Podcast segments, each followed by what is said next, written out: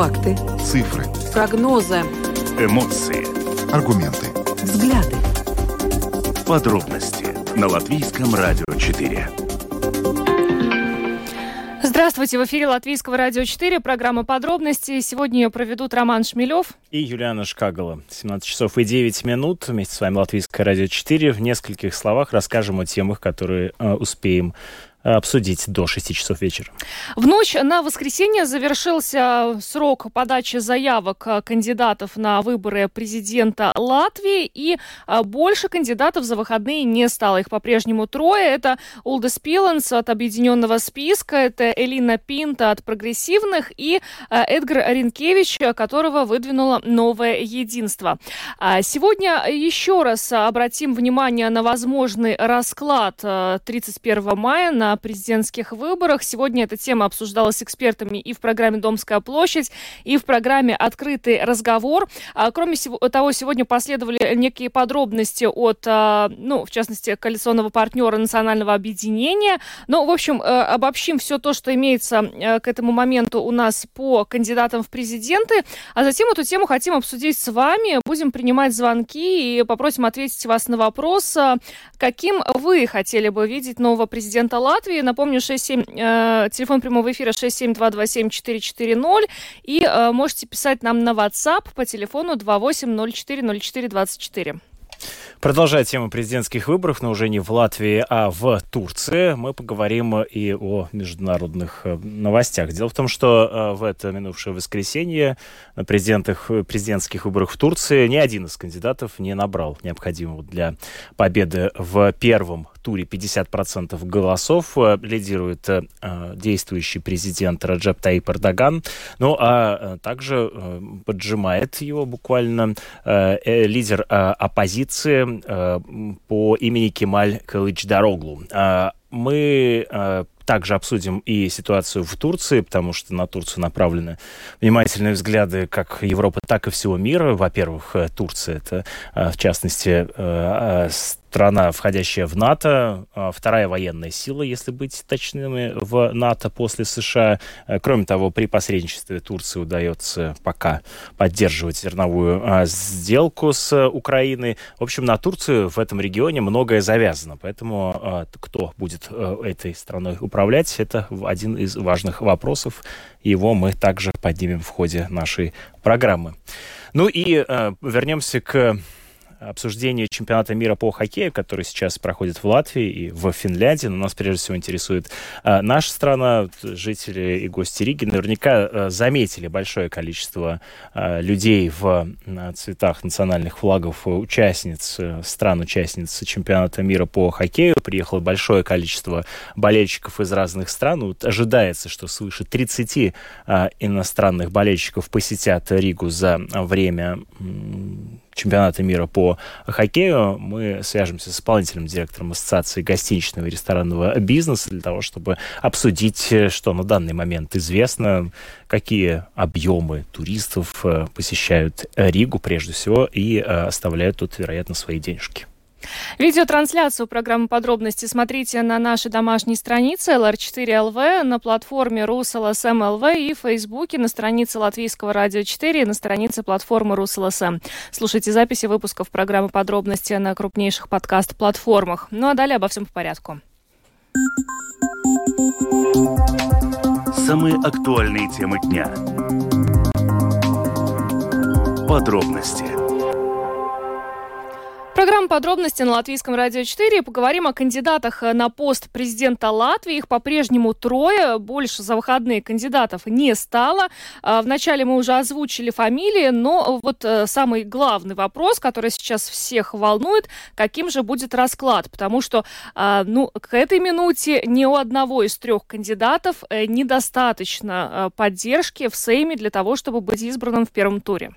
Давайте напомним эти имена. От объединенного списка кандидатом выступает основатель этой политической силы Улдис Пиленс, предприниматель. И изначально еще во время парламентских выборов считывалось это желание объединенного списка приберечь Улдиса Пиленса, не выдвигать его на пост, например, премьера, и приберечь его для лучших времен. Возможно, как раз речь шла о грядущих президентских выборах. И другая партия, которая также входит в коалицию, партия «Единство», выдвинула своего представителя, министра иностранных дел Эдгара Ринкевича, после того, как это стало известно, что действующий президент Эгилс Левитс заявил, что не станет претендовать на переизбрание. Ну и третьим кандидатом от прогрессивных стала эксперт по государственному управлению Элина Пинто.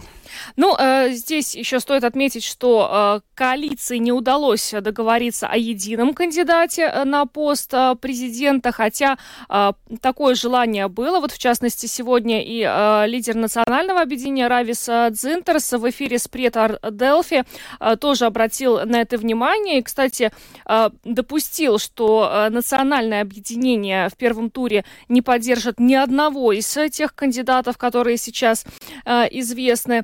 Ну и также стоит отметить, что Эгилс Левитс, когда заявил о том, что он берет самоотвод, он тоже подчеркнул, что коалиции не удалось выдвинуть единого кандидата. И теперь получается, что ни у одного из представленных кандидатов недостаточно голосов для того, чтобы быть избранным в Сейме во время уже первого тура.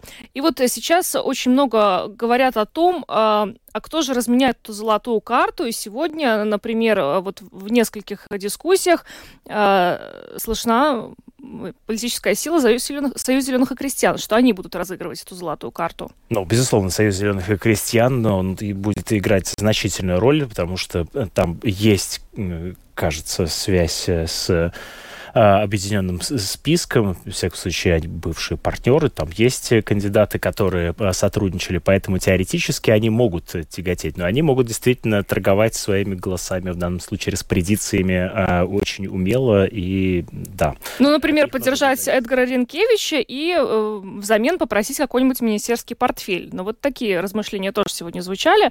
Давай послушаем, что об этом сегодня в программе «Домская площадь» наш коллега Анастасия Ружанск сказал политолог, профессор Латвийского университета Юрис Розенвалдс. Пока совершенно очевидно, что нет ни одному из этих кандидатов. Все они достойные люди, но ни одному из них не гарантировано избрание в первом туре. Я думаю, что сейчас за эти недели, которые остались до 31 мая, будут происходить активные консультации, так сказать, за закрытыми дверями. И увидим, что будет в первом туре. Но я бы так сказал 50/50, что в первых выборах, я бы так сказал, никто не будет избран. А потом уже увидим, потому что возможны разные комбинации. И я думаю, в этой ситуации, наверное, самое, так сказать, выгодное положение у зеленых и крестьян, потому что они действительно на этих выборах выступают. И если, конечно, не появятся какие-то совершенно новые кандидаты на вторых выборах, то тогда они такие, которых можно назвать как по-английски kingmakers, да, то есть те, которые делают королей, потому что они могут обеспечить и победу господину Ринкевичу, и они могут, что, как мне кажется, все-таки менее вероятно, могут обеспечить победу господину Пиленсу. Потому что именно от них, то есть так в остальном, в общем-то, симпатии более-менее разделились. И, я думаю, от зеленых крестьян очень много будет зависеть. Особенно учитывая то, что они обещали. Я думаю, это обещание не выполнит, учитывая то, что голосование открытое. То тогда, я думаю, они будут голосовать группой, все вместе, все 16 парламентариев. За голосами, в том числе и за голосами Союза зеленых и крестьян, всегда стоит вопрос, это вопрос цены, безусловно, и цена голосов, скажем, за новое единство может стоить, то есть там камнем преткновения является фигура Лембергса. Да. Удастся ли каким-то образом все-таки прийти к какому-то компромиссу? Мне так кажется, что, наверное, для зеленых и крестьян, как очень опытной политической силы, все-таки могут быть возможности, но так достаточно прилично, учитывая то, что до этого они всегда ставили на Лемберге. В общем-то, надо сразу сказать, что в значительной степени их успех на последних выборах – это тоже заслуги Лембергса. Он популярен, и, как известно, и среди русскоязычных, и среди латышских избирателей. Вот это вопрос, как они сумеют отмежеваться, но в то же время не сделать это слишком так уже резко. Но, тем не менее, чтобы это удовлетворяло их других партнеров. Но в целом, как мне кажется, неизбежно будет какие-то, если договорятся с зелеными крестьянами, будут какие-то изменения в коалиции. Какова вероятность нового правительства? Степень вероятности достаточно высокая, потому что действительно вот сейчас так получается, что голосами нового единства, национального объединения и прогрессивных не хватает. Получается 49 голосов. Так что 2 еще где-то надо добрать, да. И я не думаю, что в этой ситуации, они будут обращаться к тому же Латвии Пирма-Явета или Стабилитат. Хотя у Шлессерса рейтинги сейчас значительно выросли. Вот по последним данным, вот как раз Латвия Пирма-Явета больше всего скаканула в рейтинге. Буквально последняя информация тут. Но я думаю, что и учитывая, кстати, и то наследие, которое оставил господин Левитс, да, который вопрос поставил очень резко, я думаю, что тут будут какие-то определенные политические неудобства, да, потому что он так четко обозначил, что есть те партии, которые, так сказать, прокремлевские и под влиянием олигархов, только непонятно, куда он какую роль отводил зеленым и крестьянам, да. То есть и ситуация достаточно запутанная, но при любых раскладах и с точки зрения интересов господа... То есть если мы действительно договоримся о том, что ситуация не выглядит достаточно благоприятной для госпожи Пинто, при всем уважении к ней, и остаются эти два главных кандидата пока, Ринкевич и Пиленс, то в любых случаях поддержка зеленых и крестьян, она совершенно необходима. Да? И тут такая интересная для них, очень выгодная для них ситуация получается. Это был фрагмент интервью с политологом Юрисом Розенвалдсом сегодня в программе «Домская площадь». Не он первый, кстати, говорит о том, что Элина Пинто, скорее всего, не получит поддержки в первом туре. И останутся два этих сильных кандидата, Улдис Пиленс и Эдгар Ринкевич. Но и сегодня, в то же время, в открытом разговоре политолог Илга Крейтуса не исключала, что появятся еще какие-то кандидаты далее, потому что она вспоминала выборы президентские, когда победу на них одержала Вайра Вике-Фрейберга, и привела пример, что тогда появлялось достаточно большое количество различных кандидатов в Сейме в процессе этого голосования. Эта тема обсуждалась сегодня в программе «Открытый вопрос» в полдень. И запись этой программы доступна на нашем сайте, а также на YouTube. Давайте послушаем, что политолог-профессор Рижского университета имени Страдания Элга Крейтуса заявила. Да, она главный акцент ее, тот, который мы сейчас вам представим, на том, что почему все-таки не должен быть единый кандидат от коалиции, почему это плохо. Давайте послушаем. И вообще постановка вопроса, что коалиция избирает президента, это было бы возможно только в одной ситуации, когда функции президента кончаются в тот же день, когда кончаются функции парламента. Но у нас же есть движение... Это люди тоже должны понять. Президент избирается на 4 года. Не на какой-то там срок. Он не связан. Если правительство работает до конца парламента, все, кончился парламент, кончается автоматически и правительство, да? Это само собой. Президент избирается на 4 года. И поскольку 5-й Сейм не работал полный срок, 6-й был избран парламент раньше, президент избран был на 3 года, и он работал уже в 6-м Сейме при избрании 5-го. Да? Как сейчас. И сейчас это было и в Латвии, когда Янис Чаксте умер посередине своего президентства, да, то тоже новый президент избирается на срок, не на какое-то совпадение с кем-то другим каким-то периодом. Да? И поэтому сейчас, кто знает, какое будет коалиция через 4 года. Извините. Как мы видим, у нас партии меняются. Партии у нас уже Vienotība была первая, которая не пошла. Мы смеялись таким уже закономерным путем. 3 года руководить правительством, потом уход, вообще тебя забывает. Это Латвijas ceļš. 3 года вел правительство. Где Латвijas ceļš? Нема. Да? Tautas партия то же самое. Все уже думали, что Vienotība пойдет этим же путем. Поэтому я очень удивлена, что человек из Европы, как себя всегда представляет господин Левитс, знающий очень все права и так далее, да, что он может сказать такую вещь, что коалиция должна быть едина за... Мы не избираем президента коалиции, мы избираем президента латвийского государства. По-моему, когда все-таки коалиция едина, вот выбирается легко, 51% коалиция есть, то тогда и президент с ней слишком срастается, с коалицией, и не становится как отдельной фигурой, которая вот может что-то принимать там, может быть, даже и в разрез с коалицией. Я не знаю. Ну, знаете, я бы немножко не согласилась с вами, говоря по отношению к господину Левитсу. Я не знаю, кто кого больше слушался, Левитс-Каринч или Каринч-Левитса, да, потому что они работали как рука с перчаткой, да.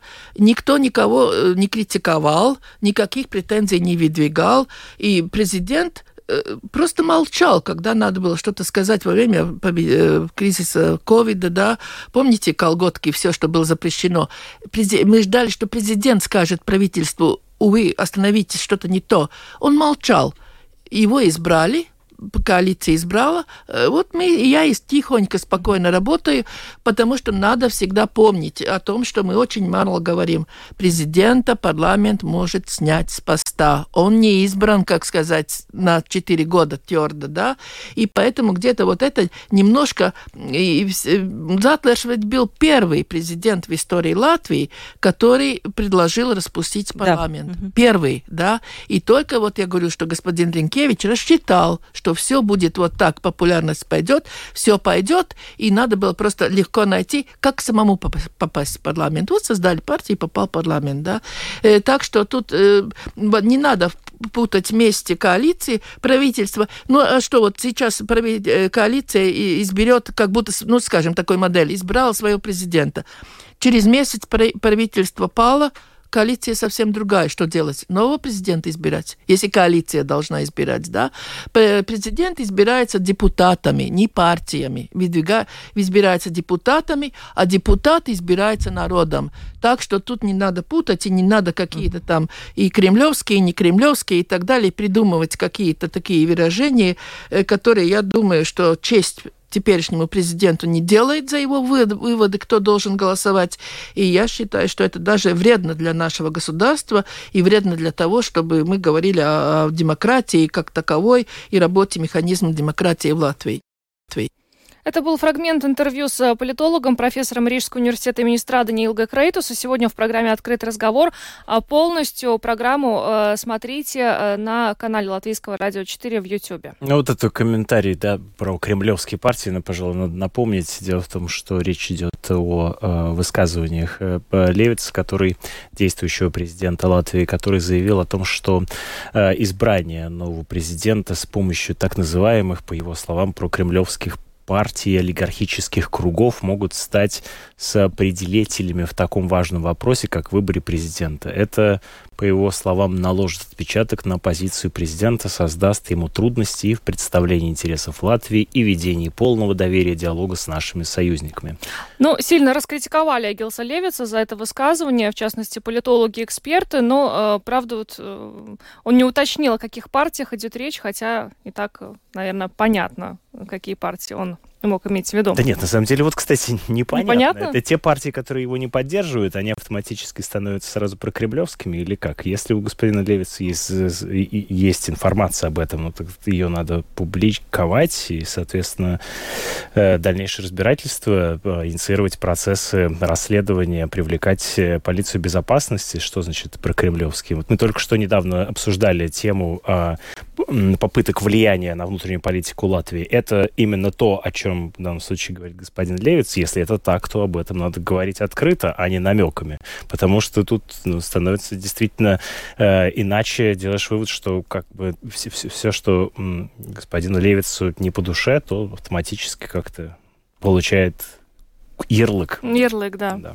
Ну что же, обсудим этот вопрос теперь с вами. Каким вы хотели бы видеть нового президента Латвии? Мы прямо сейчас принимаем звонки по телефону 67227440. И можете писать нам на WhatsApp по телефону 28040424. Ждем ваших звонков. Да, ну и прежде всего интересно узнать именно, какими качествами опишите его. Кто бы это мог быть? Так, у нас есть первый звонок. Здравствуйте, вы в эфире. Здравствуйте, добрый вечер. Добрый. Прошу вас. Я к выборам президента Латвии как-то относился так, не очень с интересом. Но когда я узнал, что выдвигают на пост президента Эдгара Ринкевича, у меня сомнения возникли насчет этого парламента. Особенно этой партии «Новое единство», по-моему, да? Да, «Новое единство» он представляет. Я бы хотел видеть президента, нормального мужчину, семьянина, у которого традиционные ценности мужские. Ну вот.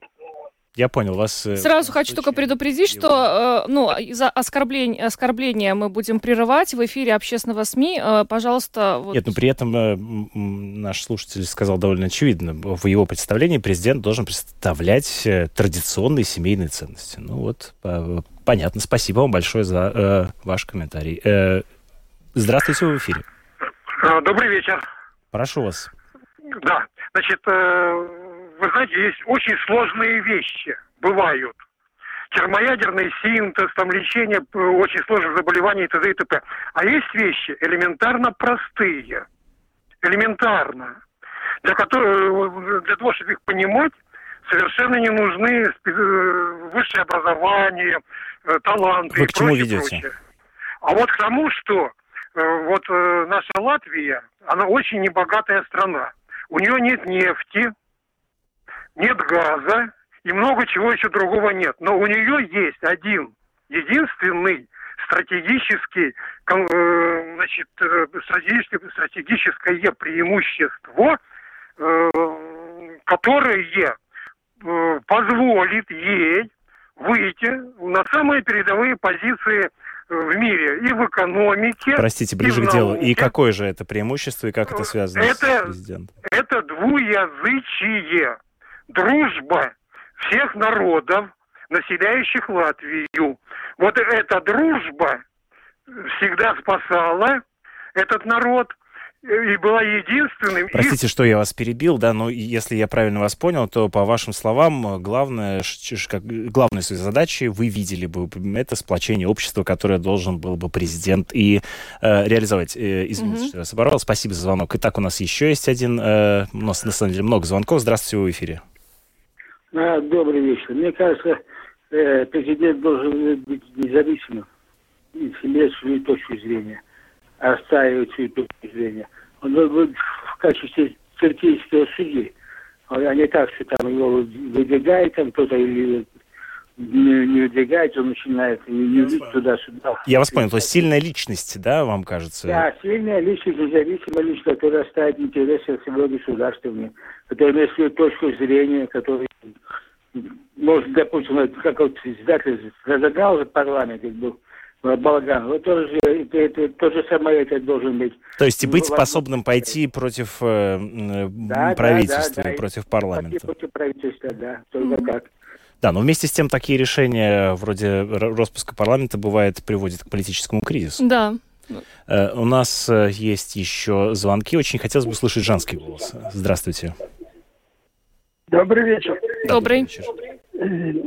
Я думаю, что пора уже выбирать президента из тех, кто живет в Латвии, кто знает ситуацию в Латвии и хоть как-то причастен к хозяйству нашей Латвии.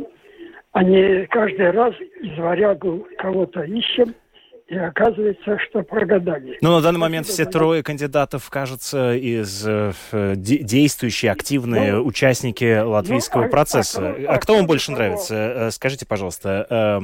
Эксперт в международных отношениях, предприниматель и... Министр иностранных дел. И министр иностранных дел. Мне больше нравится предприниматель, потому что он ближе к какой-то определенной деятельности, экономической, хозяйственной деятельности. Спасибо. Извините, что я вас тоже прервал, но у нас еще очень много звонков, а времени очень мало, поэтому хочется больше услышать. Мы услышали. Предприниматель. Вот, здравствуйте, вы в эфире. Добрый день, меня зовут Анатолий Сдугов-Пилса. Президент Латвии должен быть хотя бы латышом местного разлива, так сказать, это условно, и быть гражданином Латвийской Республики. И в смысле того, что он должен быть независимым, быть уверенным в себе, выполнять задачу сплочения общества и так далее. Хотя бы таким президентом, как был Вейонис. Спасибо. Спасибо большое. Да, ну давай последний еще звонок примем. Да. Да. Здравствуйте, вы в эфире. Добрый вечер. Прошу вас. Вы знаете, вот каждый раз, когда избирают у нас президента, у меня двоякое чувство. Такое ощущение, что это все-таки представитель нашей республики, а республика – это народ, в который живет в этой республике, в латвийской конкретно, да. А здесь у нас каждый раз получается, вот, кстати, комментарии ваших политтехнологов, да, перед этим, значит, какие-то эти комбинации, какие-то, значит, политические, значит, ходы, кто-то кому-то чего-то должен, кто-то за это будет что-то отрабатывать. А где народ? Вот такие, как вы, как я, как те, которые звонили. Мы такое ощущение, что мы его просто зрители в этом театре абсурда, который вообще ничего... Вы считаете, что должны быть всенародные выборы президента? Но это один из вариантов. Весь вопрос, какие полномочия будут у этого президента. Но то, что сейчас происходит, это не то, что отвратительно. Это даже, я даже не знаю, позже, значит, все-таки эфиром, да, не хочу говорить такие грубые слова. Я и не буду, кстати, да. Но пускай все-таки те задумаются люди, которые каждый вот этот сезон президентской, так сказать, выборности осуществляют вот такую ерунду. Спасибо вам большое. Спасибо всем, кто сегодня позвонил в нашу студию. Звонков, я так смотрю, еще очень много. Много. Но эту тему мы будем обсуждать. Ни одного женского голоса от нашей слушательницы. Было бы интересно послушать ее. Вот интересный портрет у нас получился. Во-первых, президент Латвии, по мнению опрошенных нескольких звонков, поэтому, конечно, этот опрос нельзя считать сколько-нибудь претендующим на общее мнение, но симптоматично. Он должен быть сильной личностью, он должен быть действующим, активным жителем Латвии и участником латвийских процессов, он должен хорошо разбираться в предпринимательстве, он должен быть, кстати, латышом. Вот тут я не вполне понял, в этническом своем, по этническому происхождению или вот упомянутая жизнь в Латвии важна, да. Угу. Он должен быть независимым, а еще он должен представлять традиционные семейные ценности. Но мне кажется, что... Это просто пресс-релиз Национального объединения сейчас какой-то выходит. Возможно, но их кандидат решил все-таки не претендовать на президентский пост. Ну да. Итак, 17 часов и 36 минут от президентских выборов, которые еще предстоят в Латвии в конце этого месяца, мы переходим к президентским выборам, которые проходят, и они еще, видимо, не завершились в Турции. Вот вчера, в воскресенье, прошел, как мы теперь уже знаем, первый тур. Об этом поговорим прямо сейчас. Латвийское радио 4. Подробности.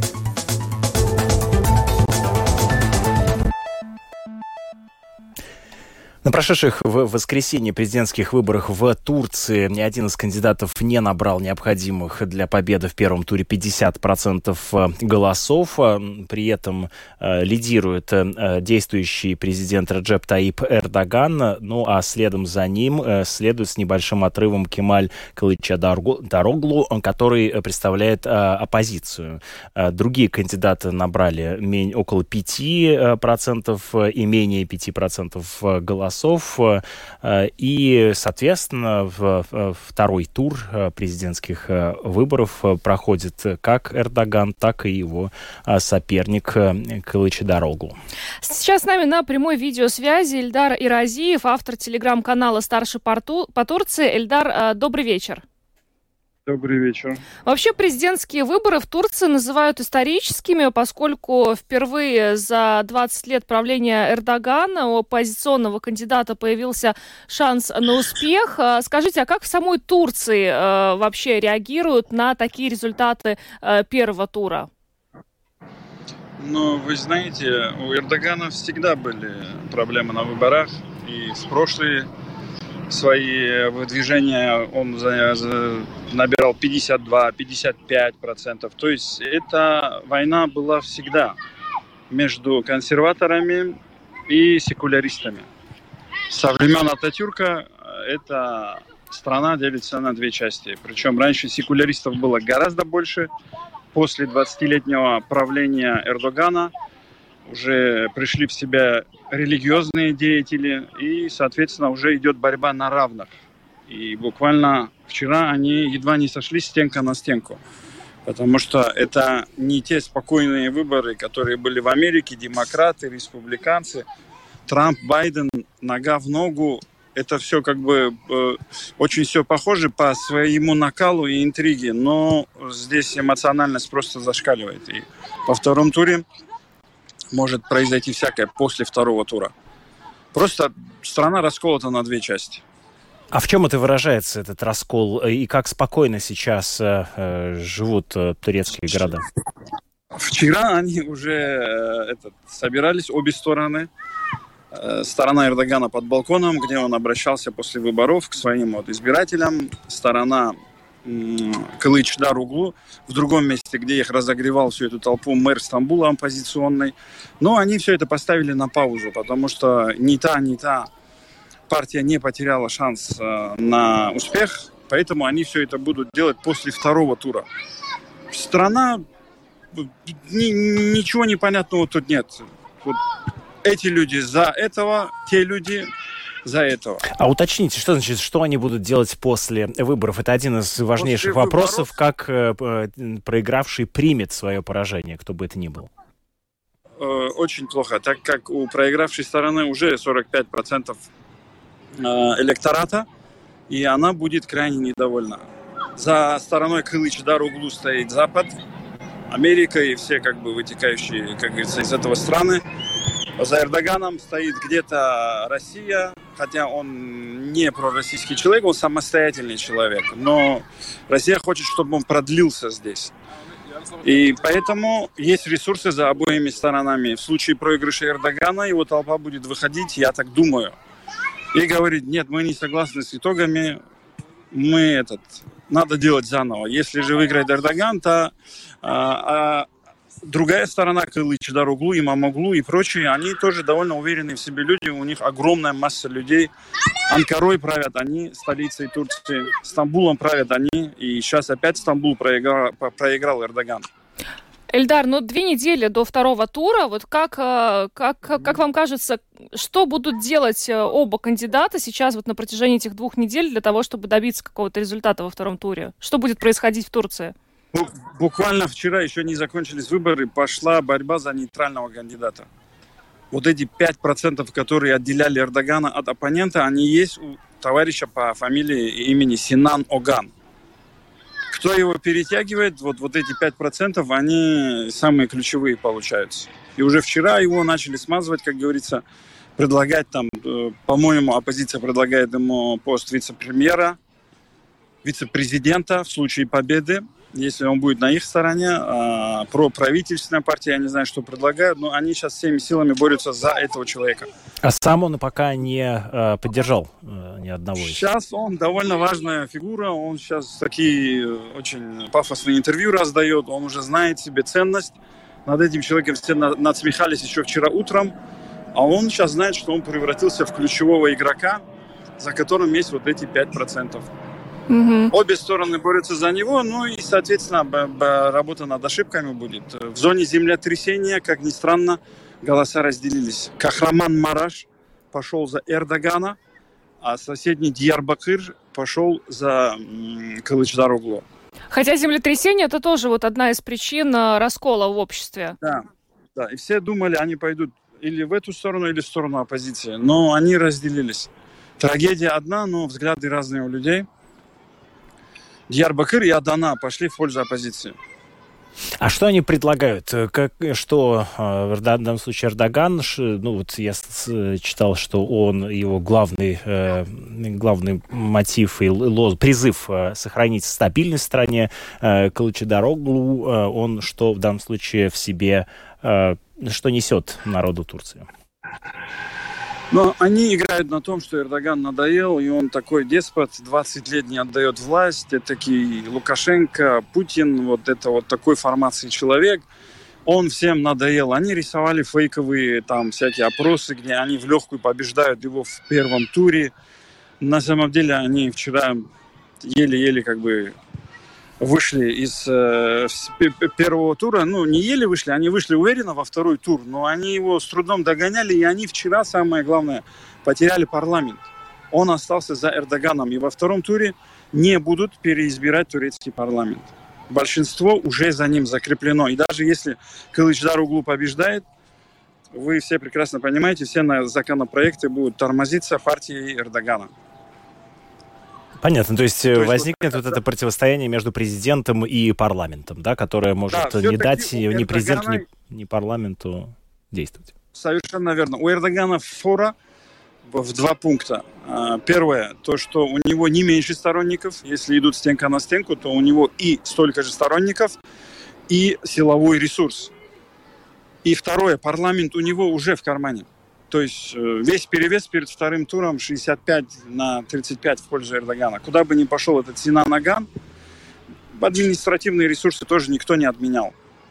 Поэтому мой прогноз, все-таки Эрдоган не отдаст власть, как бы не хотел этого Байден. А вот последний вопрос, да, относительно того, что вы сейчас сказали, не отдаст. То есть даже в случае, если он проиграет, то что может произойти? Да. Я думаю, я человек маленький, я не имею отношения к его партии, я не официальное лицо, чтобы мое мнение в протоколы вписывали. Я просто зритель во всем этом кино. Я думаю, он вплоть до силового решения, он не отдаст им власть, мне так кажется.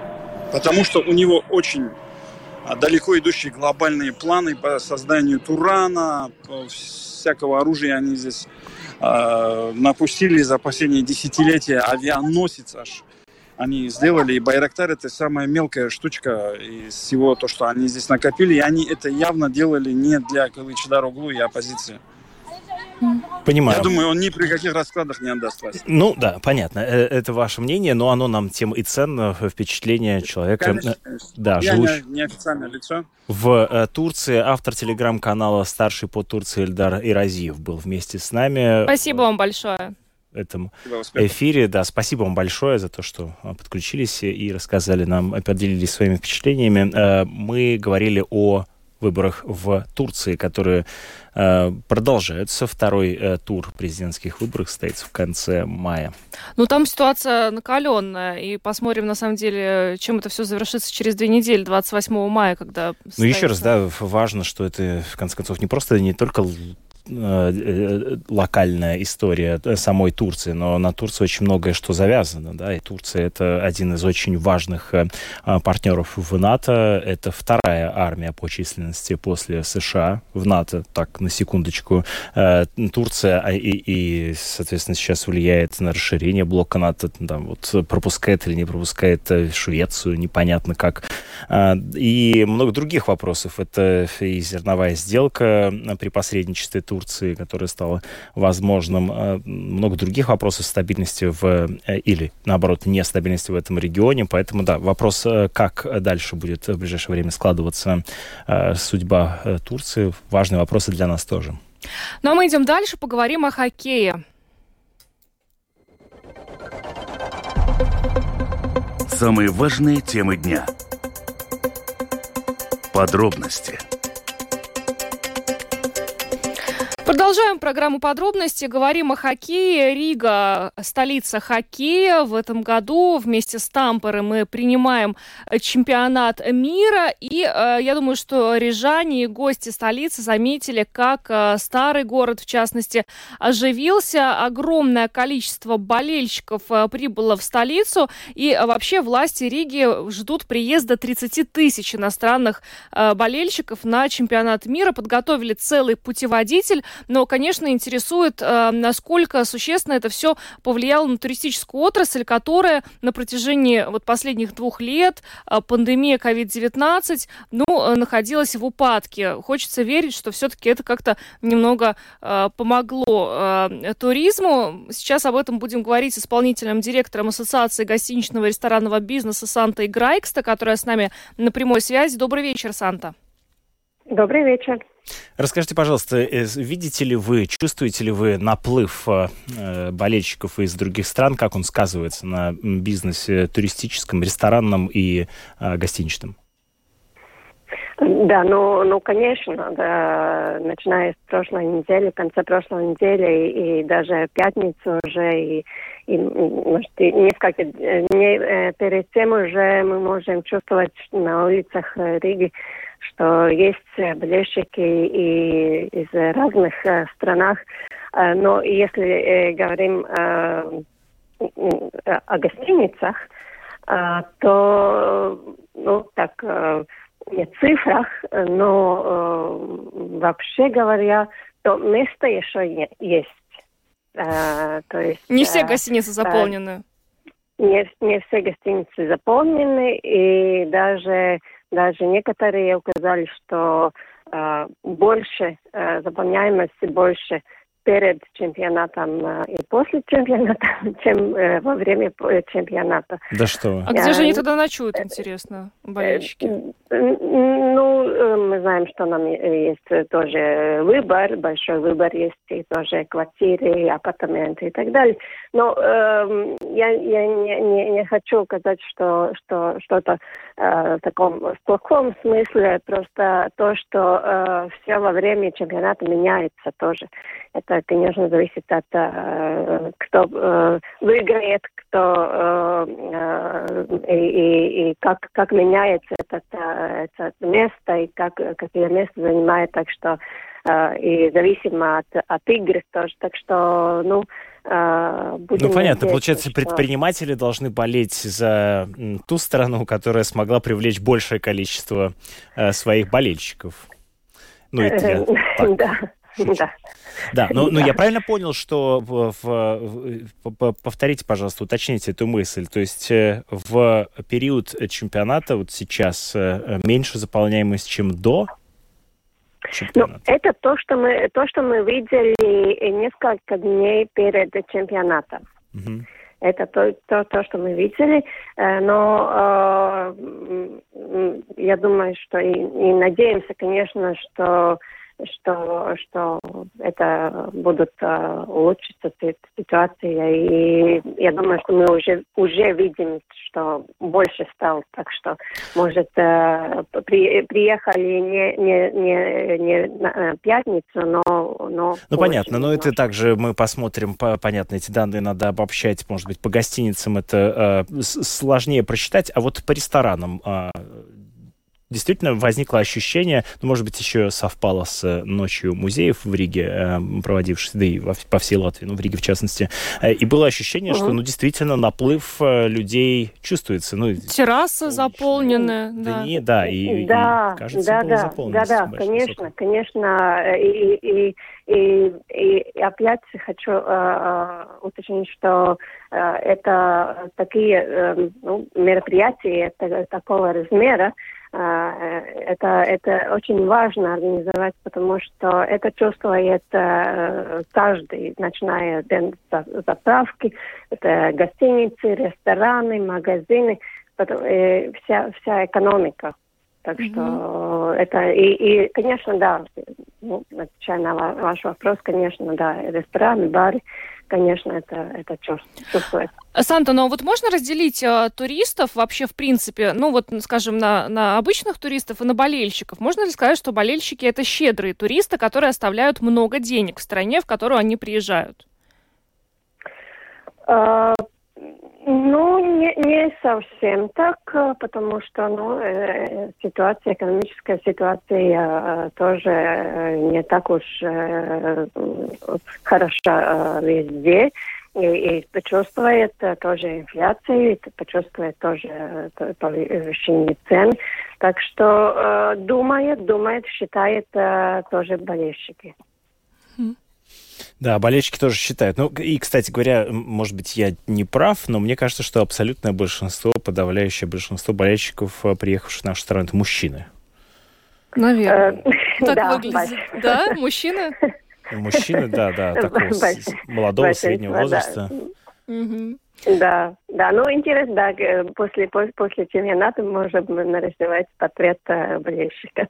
Ну, в любом случае, мне кажется, это очень радостно для туристической отрасли. Вот я уже упомянула, что 2 года мы здесь почти не видели туристов, но, по крайней мере, вот проходя по Старой Риге на работу, как-то вот было временами совсем грустно, а сейчас прям вот...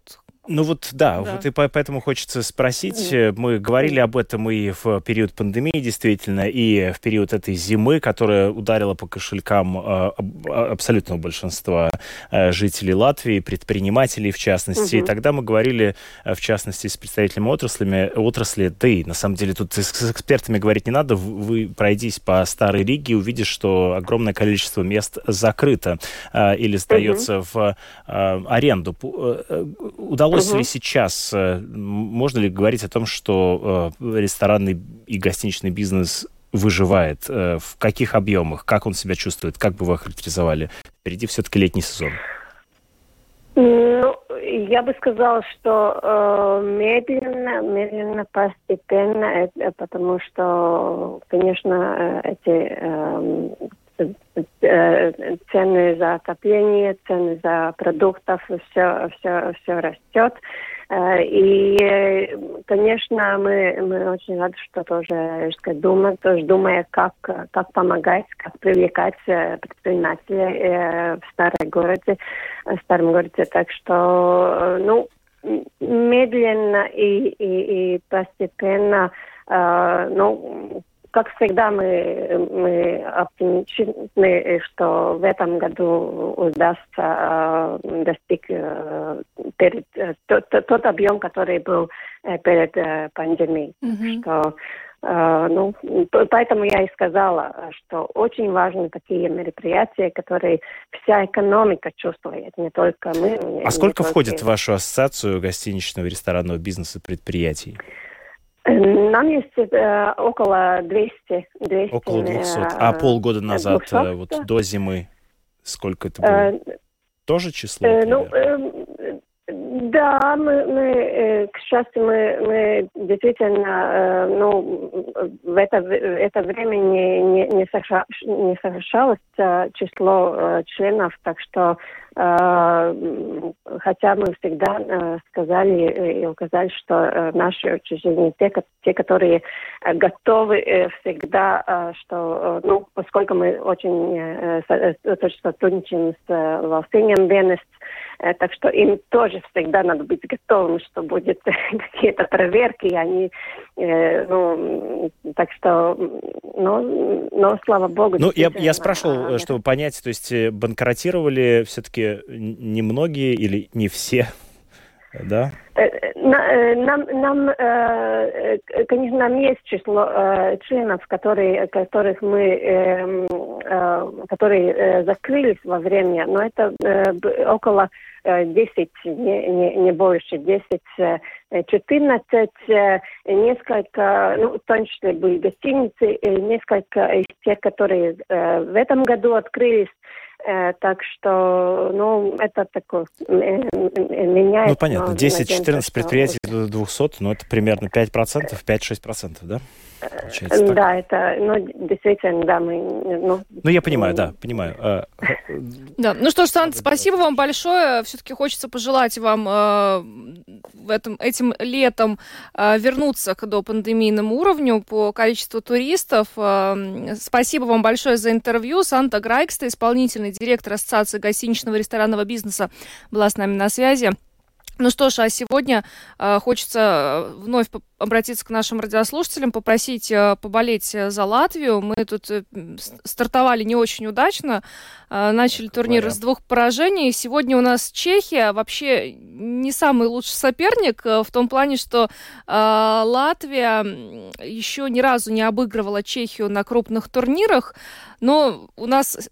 большие перестановки произошли в команде с подачи главного тренера после вот этих двух поражений, поэтому, как-то вот надежда у меня еще есть, что мы сегодня можем победить Чехию. Давайте поболеем в 2020. Да, можно отправиться для этого в какой-нибудь ресторан в Старом Городе. Да, даже в Старом Городе, на Домской площади, вот эти вот диванчики поставили, экраны, совершенно бесплатно можно сидеть и смотреть. Сиди и болей, давайте поболеем. Спасибо. На этом программу «Подробности» завершаем. С вами были Роман Шмелев и Юлиана Шкагала, звукооператор Яна Дрейман и видеооператор Роман Жуков. Хорошего вечера и до завтра. Счастливо.